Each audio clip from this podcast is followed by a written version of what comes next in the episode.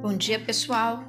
Aqui quem vos fala é Marina Escapelli, presidente da ADICAP Nacional. Um dos propósitos fundamentais da ADICAP é defender os interesses dos seus associados. Mas para isso, precisamos do apoio de vocês, associados. Pois, como diversas vezes já falei, a ADICAP não é uma diretoria apenas, ou alguns nomes à frente da associação. A DICAP somos todos nós. E cada um tem a sua parte a cumprir, a fim de que tenhamos êxito naquilo que nos propomos.